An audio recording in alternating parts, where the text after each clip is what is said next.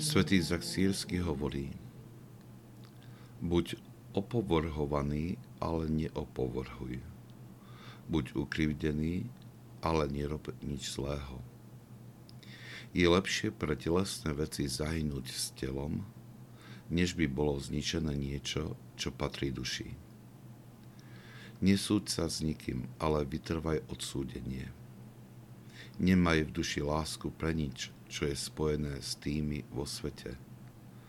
Podriať sa princom a vládarom, ale vyhni sa ich spoločnosti, pretože je to zhubná pasca, ktorá chytá nepozorných.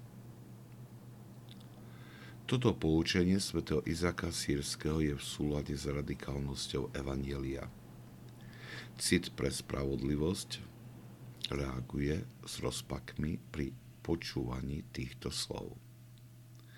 Zdá sa nám neprirodzené, keď nereagujeme na krivdu, keď neprotestujeme v čase nespravodlivého opovrhnutia zo strany druhých. Pritom Ježiš Kristus nám ukazuje, že práve takýmto spôsobom porážame svet.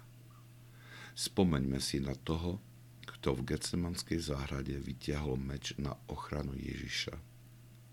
Spasiteľ mu povedal – daj svoj meč na jeho miesto, lebo všetci, čo sa chytajú meča, mečom zahynú. Rovnaké slova sú adresované aj nám, keď vyťahneme meč na ochranu pred krivdou a znevážením.